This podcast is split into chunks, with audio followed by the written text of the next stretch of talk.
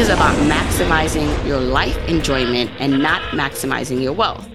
And I think those two go hand in hand. I've learned this on my journey how important it is to focus not just on hoarding money, which I feel like in the beginning I did. It was more like, let me save and invest as much as possible, but at the detriment of living life in the now. And I realized really early on that that's not what I wanted. I didn't want to just save and invest blindly and then in the meantime not enjoy my life. T minus 10 seconds. Welcome to the Journey to Launch podcast with your host, Jamila Souffrant. As a money expert who walks her talk, she helps brave journeyers like you get out of debt, save, invest, and build real wealth. Join her on the journey to launch to financial freedom in, in Five, four, three, two, one. What if there was a way for you to save thousands of dollars so that you could spend more money on what matters to you? If you have a monthly car loan payment, chances are you're paying too much on your vehicle loan. Auto Approve can help you refinance your current car loan so that you can lower your monthly payment, get a better rate, or both. Auto Approve connects vehicle owners with the best available rates to refinance their current car loans with no markups ever, and even handles the DMV paperwork, making it simple to save thousands and lower your monthly payments. Check this out. In 2021, Auto Approve customers saved on average $1,692 per year. What would you do with that much money back in your pocket? Me? Ooh, I'd probably take a solo staycation at a local hotel or hire the babysitter more for some date nights out with hubby. It's time for you to put more money back into your pocket to spend on the things that matter to you. Get more money for what matters to you the most with Auto Approve. Find out how much you can save at autoapprove.com slash journey to launch. That's A-U-T-O-A-P-P-R-O-V-E dot com slash journey to launch.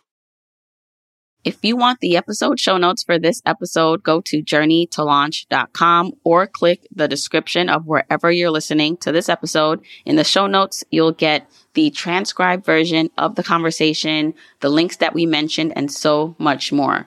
Also, whether you are an OG journeyer or brand new to the podcast, I've created a free jumpstart guide to help you on your financial freedom journey. It includes the top episodes to listen to, stages to go through to reach financial freedom, resources, and so much more. You can go to journeytolaunch.com slash jumpstart to get your guide right now. Okay, let's hop into the episode. Hey, hey, hey, journeyers. Welcome to the Journey to Launch podcast. I'm so excited that you are taking the time out to be with me today. No matter where you are in the world, I'm wishing you all the love and resources that you need to have the life you love. In this week's episode, it's going to be a solo episode. So it's just going to be me talking. So if you're totally new to the show, be prepared. You're going to hear my internal thoughts and takeaways and concepts and personal journey. I know if you're a longtime listener, if you've been listening for a while, you sometimes love these episodes. So here you go. Now I'm going to be talking about the book Die with Zero. I actually interviewed the author, Bill Perkins, on episode 262. I don't think you need to listen to that episode first, but it will be a good compliment to listen after this. And it's not necessarily just about the book, but I wanted to share some takeaways that I wasn't able to really share on the interview or in the interview with Bill because when I interview people, you know, I really want them to talk. I am bringing them on for their point of view and perspective. But this book has been so impactful so far in how I've changed things in my journey and reinforced things that I've already believed that I thought, you know what, I want to share this with the journeyers because what good is it if you're only maybe seeing the finished product of my journey, which sometimes you see, right? Like, you know, I'm sharing that I saved this much or I was able to do this in my business. But what happens along the way? The journey. That's the most interesting part. And so I really try to share how my thoughts evolve over time. And again, if you listen from the beginning, like first episode, you'll see how my investing and spending philosophies and actions have changed throughout the course of recording this podcast and having Journey to Launch. I'll talk more about that in a bit. But Die with Zero is the book that Bill Perkins wrote. Its subtitle is Getting All You Want from Your Money and Your Life. And at first, I'll be honest, when I saw Bill's book, I think I saw it on Instagram or Twitter, like someone was tweeting about it. And the title really stood out to me because Die with Zero.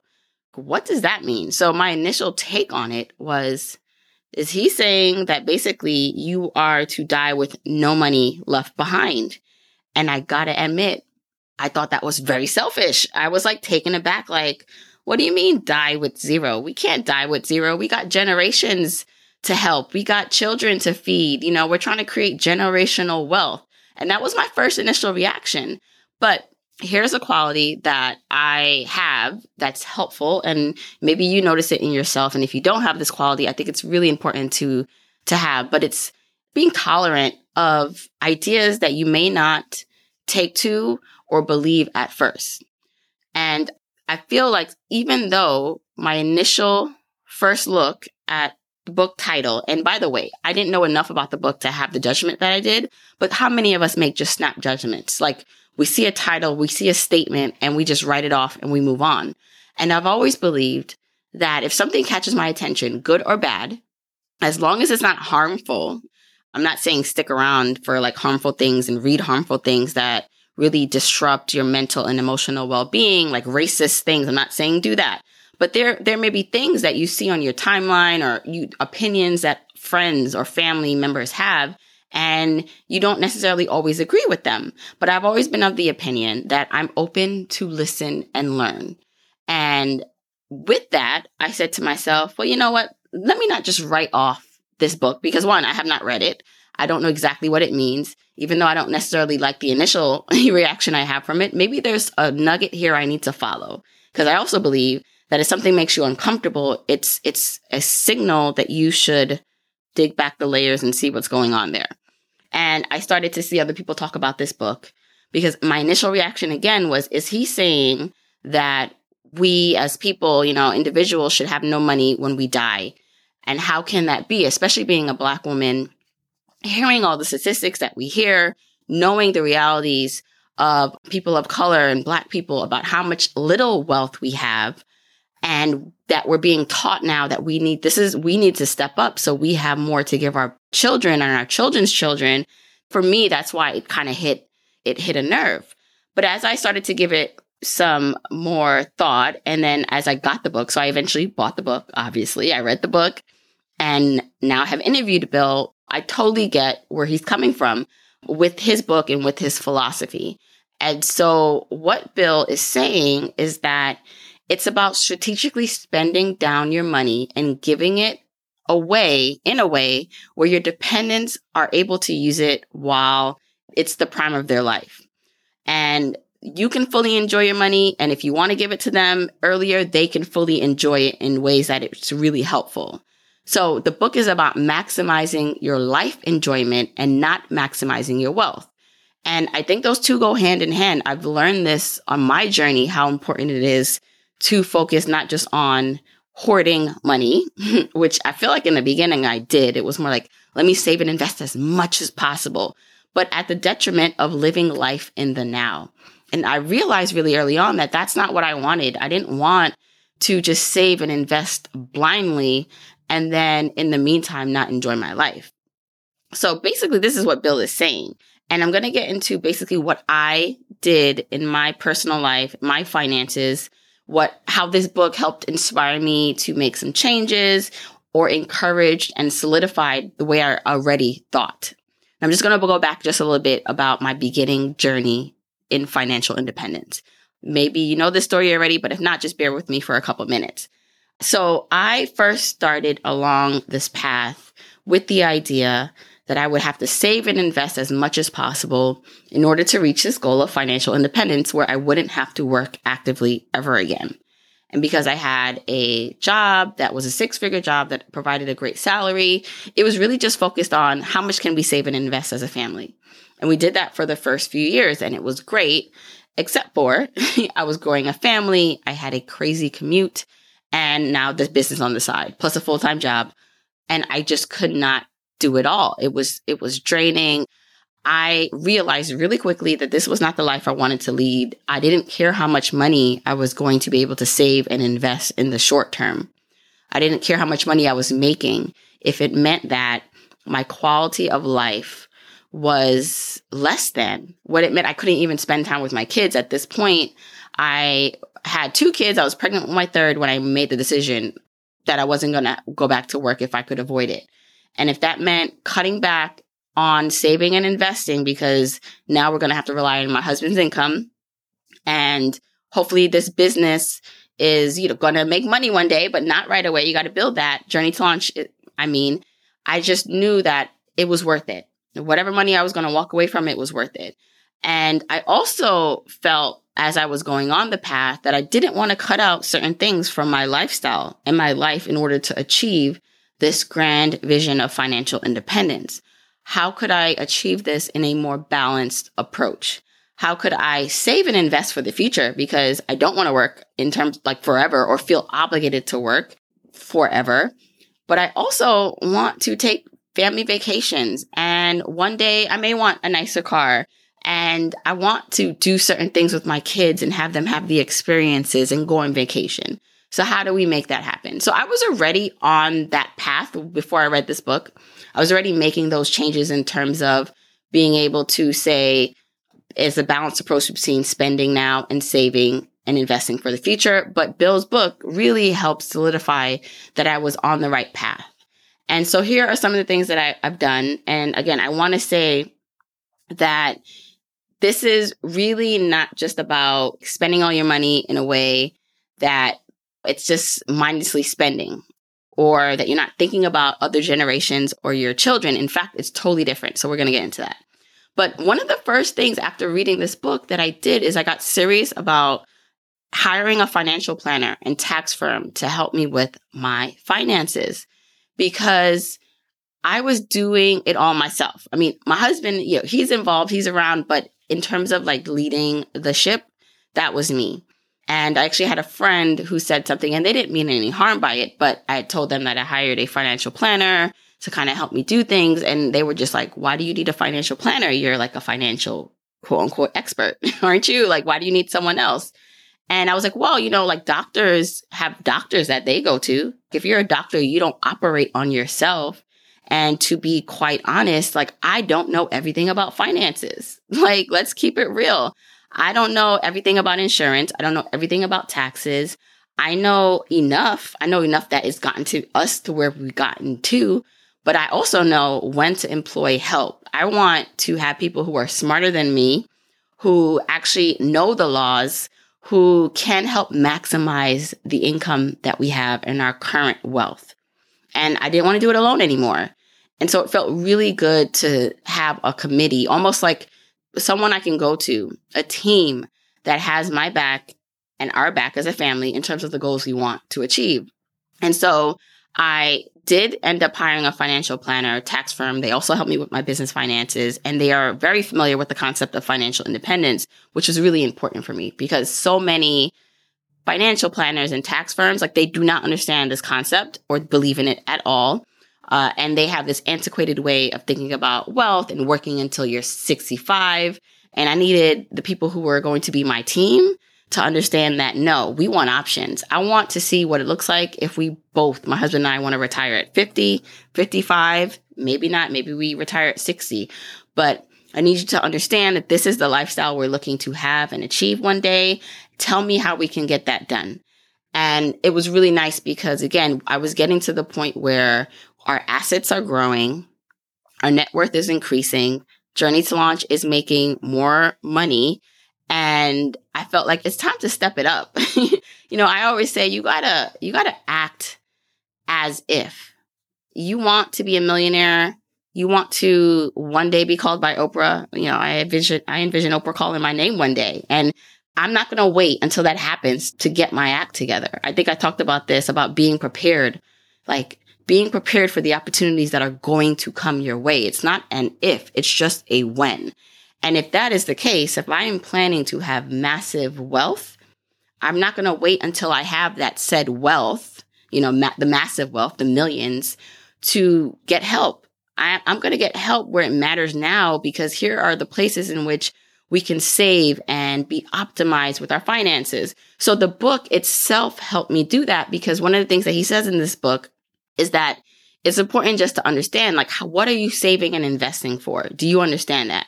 And I have my own calculators and I know, you know, just forecasting out how much if we save and invest and, you know, putting in the risk that can occur over time. I know about how much we'll have, but I want to, I want to, I want to confirm this with other people because I don't know about you, but I, I think my mind is pretty bright, but I, I love talking to others who again are brighter than me who actually not just brighter than me that probably didn't sound that great not brighter than me but you know what i'm saying? You know smarter in certain areas. And when we're talking about over saving and investing what he's saying is what if there's all these things you wanted to do in your life in your current life and you don't do it because you think you have to save to get to this goal that you're trying to achieve and then you get to your, the end of your life and you're looking back and you regret not spending your money and for a bit, I thought, who would ever regret having more money? Does anyone ever regret when they're on their deathbed that they have two, a million more than they needed? And at my first thought, like when I first started this journey was no, you can never have enough, right? You can always pass it down to your kids. Like it's always going to be useful. But when you really think about it, yes, you can regret having quote unquote too much. Because if you've sacrificed your quality of life in the meantime, you know, then what good is it? And so it was just really important to get a sense of how we were doing financially, to get confirmation, to just kind of have some checks and balances with someone else, some accountability uh, that we could get help with our finances. And I'll tell you this, hiring them has been a great decision, you know, in terms of like, they do our taxes too. So we've been given tax strategies and business strategies to help offset taxes where we've saved thousands of dollars or have gained information where we're getting a comprehensive financial plan. And quite frankly, it's not just me. Like I have enough on my plate already, you know, and so it's really nice to just have someone else taking, helping me take the lead in this situation. Also, the other thing is that, um, and I know f- uh, for some people you're at the point maybe where you don't think you need a financial planner, you're not ready, totally fine. Like I'm still all about DIY up to a certain extent. I think doing it yourself is important because therefore you understand what's going on. It's like, you know, you take your car to a mechanic, but if you know how the car works, you can have a more collaborative relationship with the mechanic versus the mechanic telling you something that's not true and you not knowing what's going on. And that's kind of how I feel with having a financial planner. And so it's still important to be involved with your finances. You can still do a lot. They don't invest on our behalf. I'm still, I still believe in index funds and I'm still actually learning some more things about uh, tax uh, strategies with that and investing strategies. But you should definitely still be involved even if you hire someone. And you don't need millions to hire someone. You don't need millions or, you know, hundreds of thousands of dollars uh, in net worth to get the expert help that you need. It's more about finding alignment with a person that's going to listen to you, that you feel good with, that you can ask all the questions because no question is dumb and that can help you move forward on your journey. So yeah, that was one of the things that we did. Like I, I read the book and I was like, you know what? I'm tired of doing this on my own because I don't want to get to the end and say we had so much money. Like we could have took that trip to Bali. We could have bought that car. We could have did all these things, but I'm thinking here that we didn't have enough and we didn't get to do that. So that was one of the things that we did.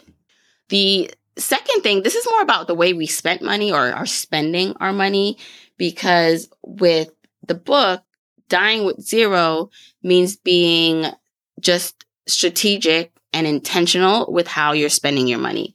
Because if you are right now at the point of your, of your life where you are doing okay, and I know there's different journey or stages, there are different levels where you can be. And so if you're familiar with journey or stages or not, just quickly to go through it, I have five journey or stages that you go through to reach financial independence.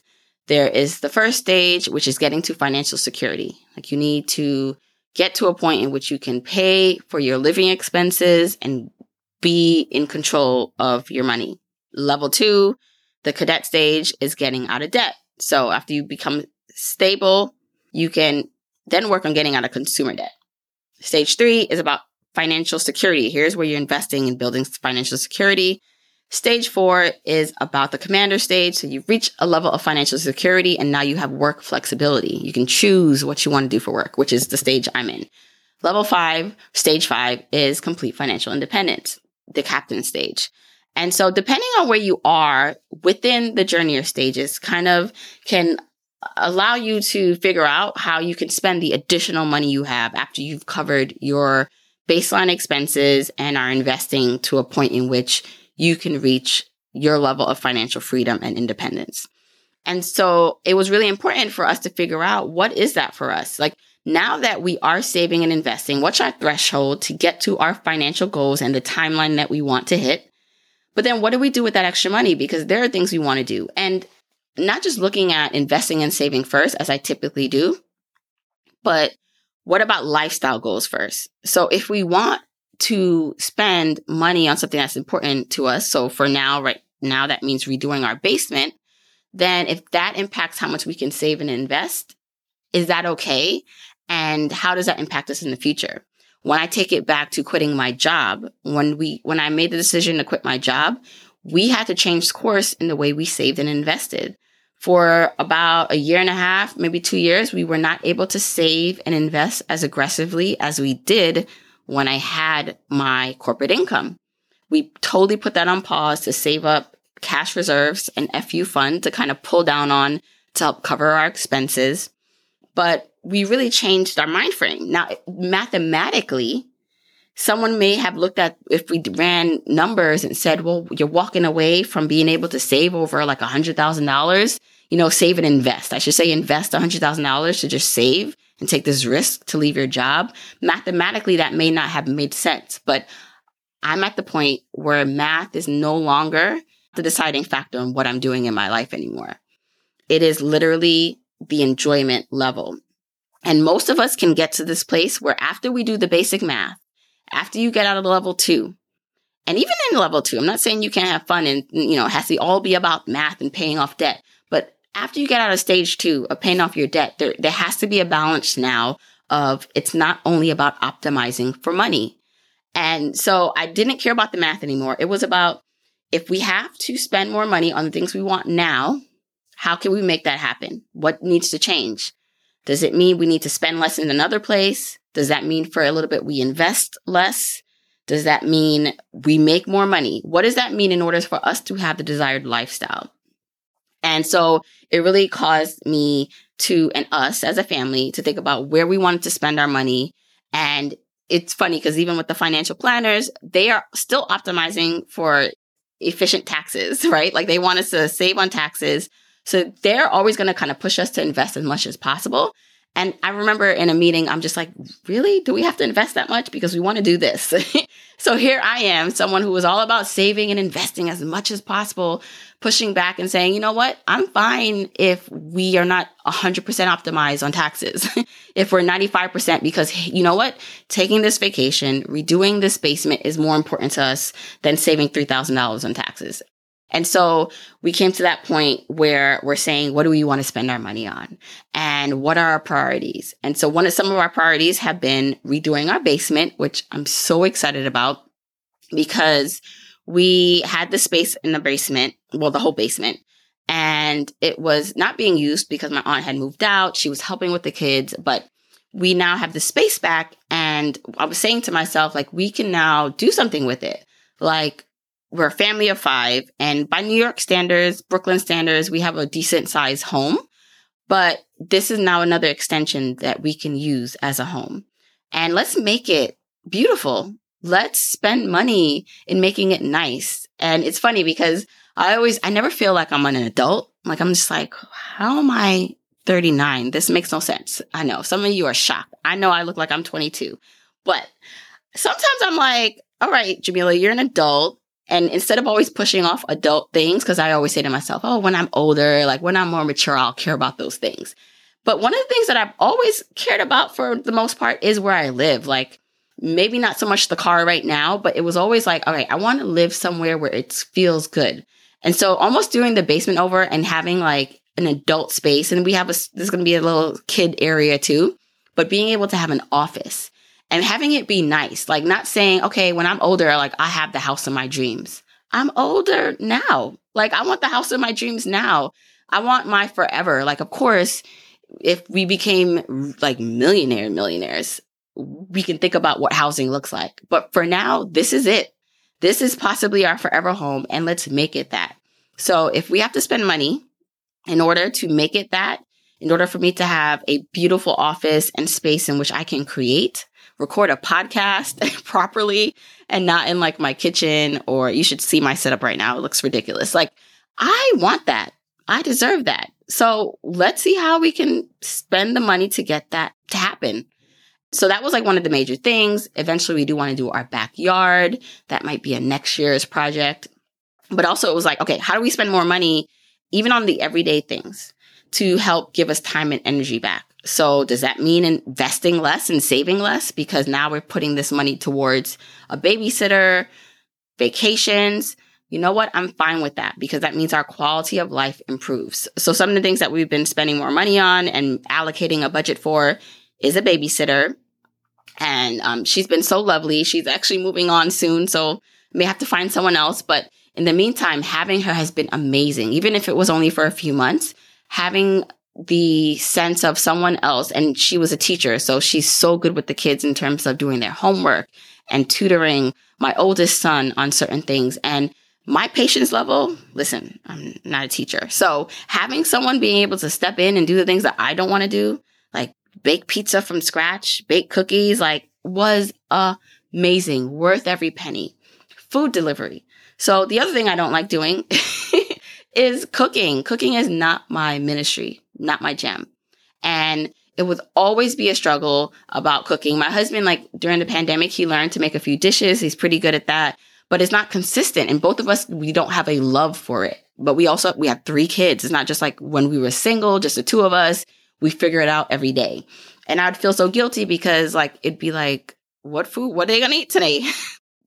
chicken nuggets, you know, which is fine. Like I, chicken nuggets, frozen pizza, still, they're still in the freezer. We still do that. But I didn't want to, want to have to worry about what the family was going to eat. So luckily, we did find a family friend who cooks for us and she delivers meals on Mondays. So we have a batch of meals that lasts us a few days where it's just so much time alleviated from me trying to figure out what to cook but two, also just like the emotional like guilt that I felt from not feeding my children healthy meals, or at least if, you know, if they don't eat it, that's their problem, but it's on their plate that they have a balanced meal mostly every night. And so that to me is worth every penny that we put aside to do that. So the food delivery, I've, I started posting that on Jamila Souffrant, just like, you know, showing that we were doing this. And I had so many women and people reach out that said, wow, you ins- like how do you what where do you get that food? How are you doing that? And you you're inspiring me to do that because I don't have time to cook. I'm a busy mom working, and so uh, they were asking me like thoughts on where to find someone. And I, I always say this like ask around your neighborhood. Like I know food is like a, definitely an interesting thing because you don't you want your food prepared by people you trust, obviously, but you know, if you are within a church community, ask your church community, ask family friends, because there might be someone that loves to cook. And like literally, people love to cook. Like I don't get it, but I get, you know, if you get it and you love it, that's, you do that. And just someone that wants to do that, right? And so if you can pay them extra money to cook you a few meals, and maybe it's not like every day, but just like at least one meal a week or two meals you don't have to worry about will help you so much. And so I would say again, look at you know, your community. So if you're involved within a church community, even if you have kids, right? Like there's such a network of moms that you can ask them or if they know someone, but, or a restaurant. So the local restaurant, we, we're in Brooklyn. So we have a lot of Jamaican restaurants or Caribbean restaurants over here. Maybe catering and not like big meals, but like at least for like two nights can be something where you go to your favorite, like walk in takeout restaurant and it, but it's like a more home cooked restaurant that you can get some food from. So just ideas because I really felt that this was such a big change for us over the last few months. And I will say this, even though I'm not cooking the food, I'm still plating it because it's not coming in plates, right? We don't, we're not at that level yet where we can hire a chef that comes and gives us our meals like in the plates. But now when I'm taking out the meals for the kids, even for my husband, it's still an act of love and takes time because everyone likes something different or wants something a little different from what we've been delivered. I still have to heat it up. And so it's, it's, it eliminates a lot of time, but it still takes kind of like that last step. And you can't tell me that I, I didn't like cook this meal because I still feel like it's such an act of love when I'm sharing out their food. So if you're also worried about that, in my opinion, it did not impact me that I didn't cook the meal because I was still giving it to them and providing it. Okay. Vacations, another thing that we are prioritizing. We know that, you know, the world has been closed for a bit and it's still somewhat closed, but it's opening. And we want to travel. We want to go places with our kids, just my husband and I. We want to go on solo trips. And so how do we bake this back into our lives? How do we make it a priority in our budget?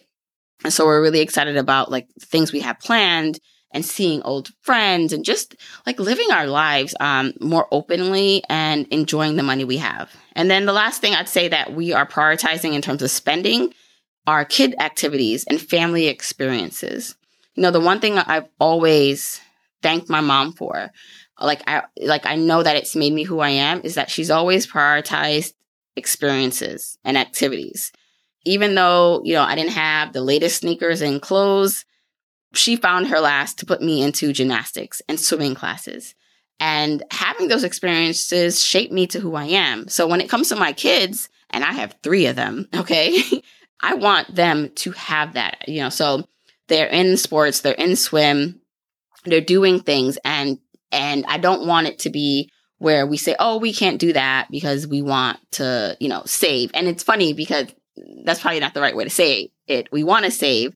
But when I think about investing in our kids, I want to be able to do both. I want to be able to put money into their 529 and their in taxable accounts, but I also want to invest in, in them now because I know that I was invested in and I didn't have a 529 account. I didn't have an investment account but that money that was poured into me, and it doesn't have to be a lot of money, by the way, but the, the, the time, I would say, maybe it's more accurate to say not just the money, but the time and care that my mom poured into me was important. And she didn't even have, like, she didn't have as much of the time or the money that I have now.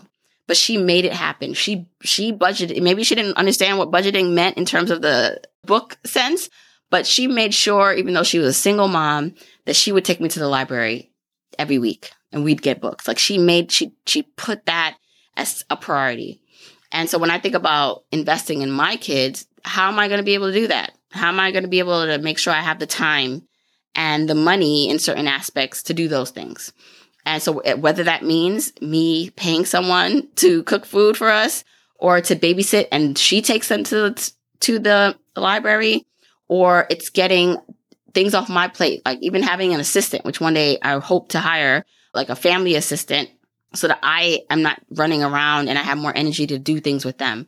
That to me is money well spent and is an investment in them because then I'm a happier person and a happier mom and I can pour more into them. So how do we spend more money today that still is an investment in our future because it's pouring into the foundation of us as individuals and as a family. Because I don't want to look back when I'm 75 and say, wow, you know, it's nice we have all these millions, but dad, we didn't take those family vacations, you know, like I don't want to do that. Okay. The other thing that we've done, we definitely feel like, um, and it solidified the way I thought already from reading the book Die with Zero from Bill Perkins was how we give our kids money or when we give our kids money, at what ages. So remember when I said in the beginning of this, my first instinct or thought was like, what is he saying? You don't leave any money to your kids? Like what?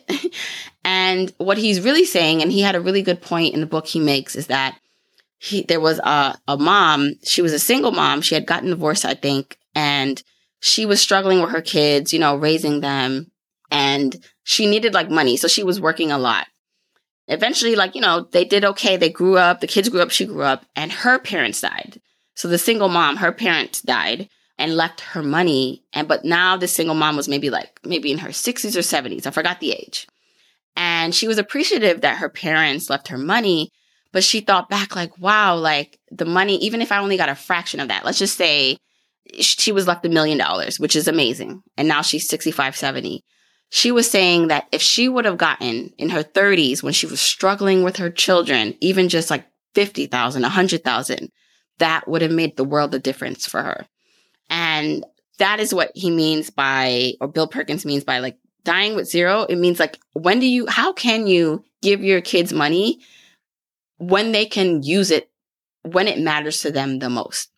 And that's how I'm thinking now. That's how we are thinking now. And how can we gift our kids money? Sure, if there is money left over, which we still hope happens, they still have a great, you know, little nest egg. But if we live natural lives, by the time, let's just say, I don't know what naturally the age is that you die, but let's just say we live to 100, our kids would then be around 70, 65, I think, if I'm doing the math right. And so they still, I mean, they still got a little life left in them, but imagine like if we were able to help them out earlier in life. I go back to my mom again. My mom really didn't have a lot, but she did help me when it came to putting down the first 10% of my condo that I bought at 22. I always got to say this. I give her her props because she didn't have it, but she saved. She, it was like literally probably most of her savings. And she gave me a portion of the first 10% of the down payment. I don't think I would have been able to buy that property, that condo, if she would not have helped me. And she gave it to me. It was not a loan. She gave it to me. And this is again a single mom that had me at 20 years old, immigrated from Jamaica with nothing. And she was able to give her adult daughter when it was time for me to, to start a life for myself, some money to help me. And I think about how that has been the best investment decision life decision that I made so early on because it gave me such a head start to have this property. I still own it. I still rent it out. I, it's something that I want to be able to pass down to my kids. Maybe they can live there one day. I mean, it is a studio, so they're going to have to take turns or just share the space and fight over it.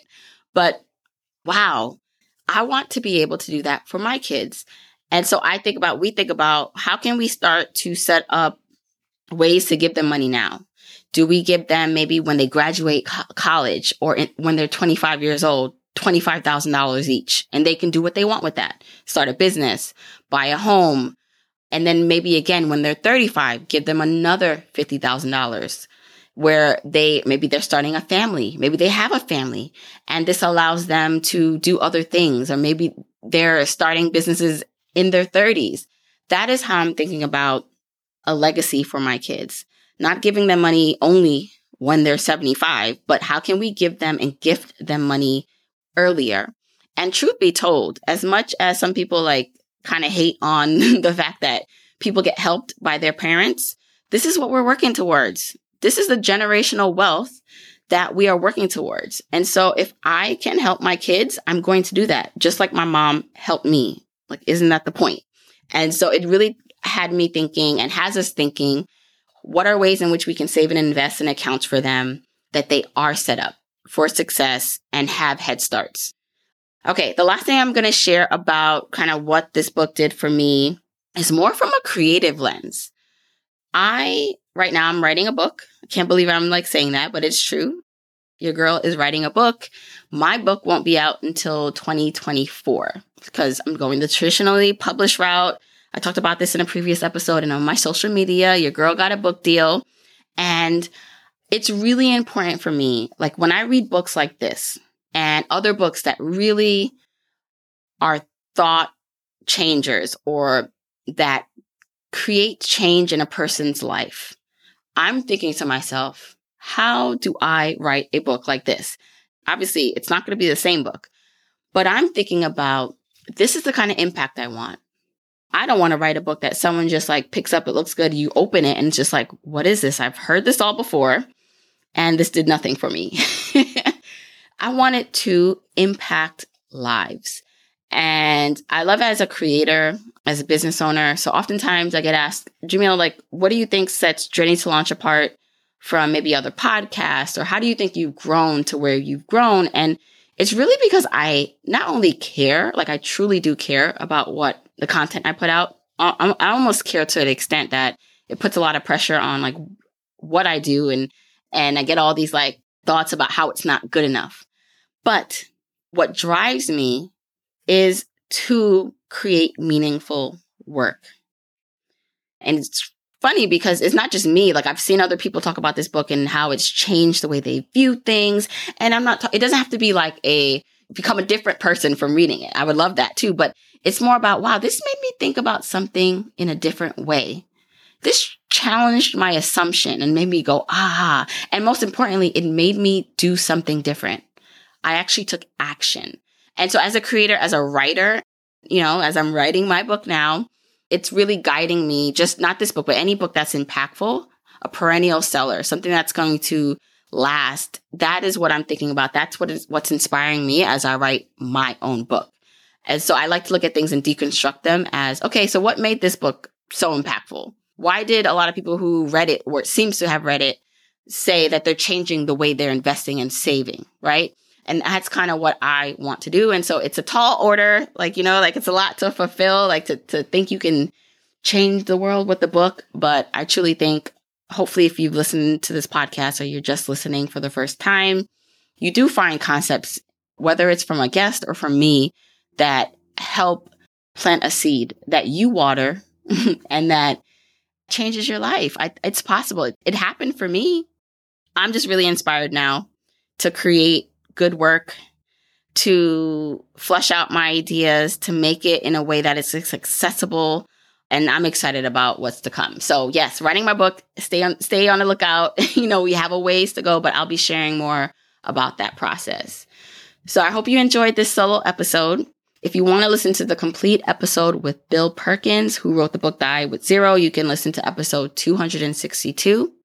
I'd love to hear your takeaways, your feedback. You know, did you read the book yet? If so, has it, did it change anything for you? Maybe it did, maybe it didn't.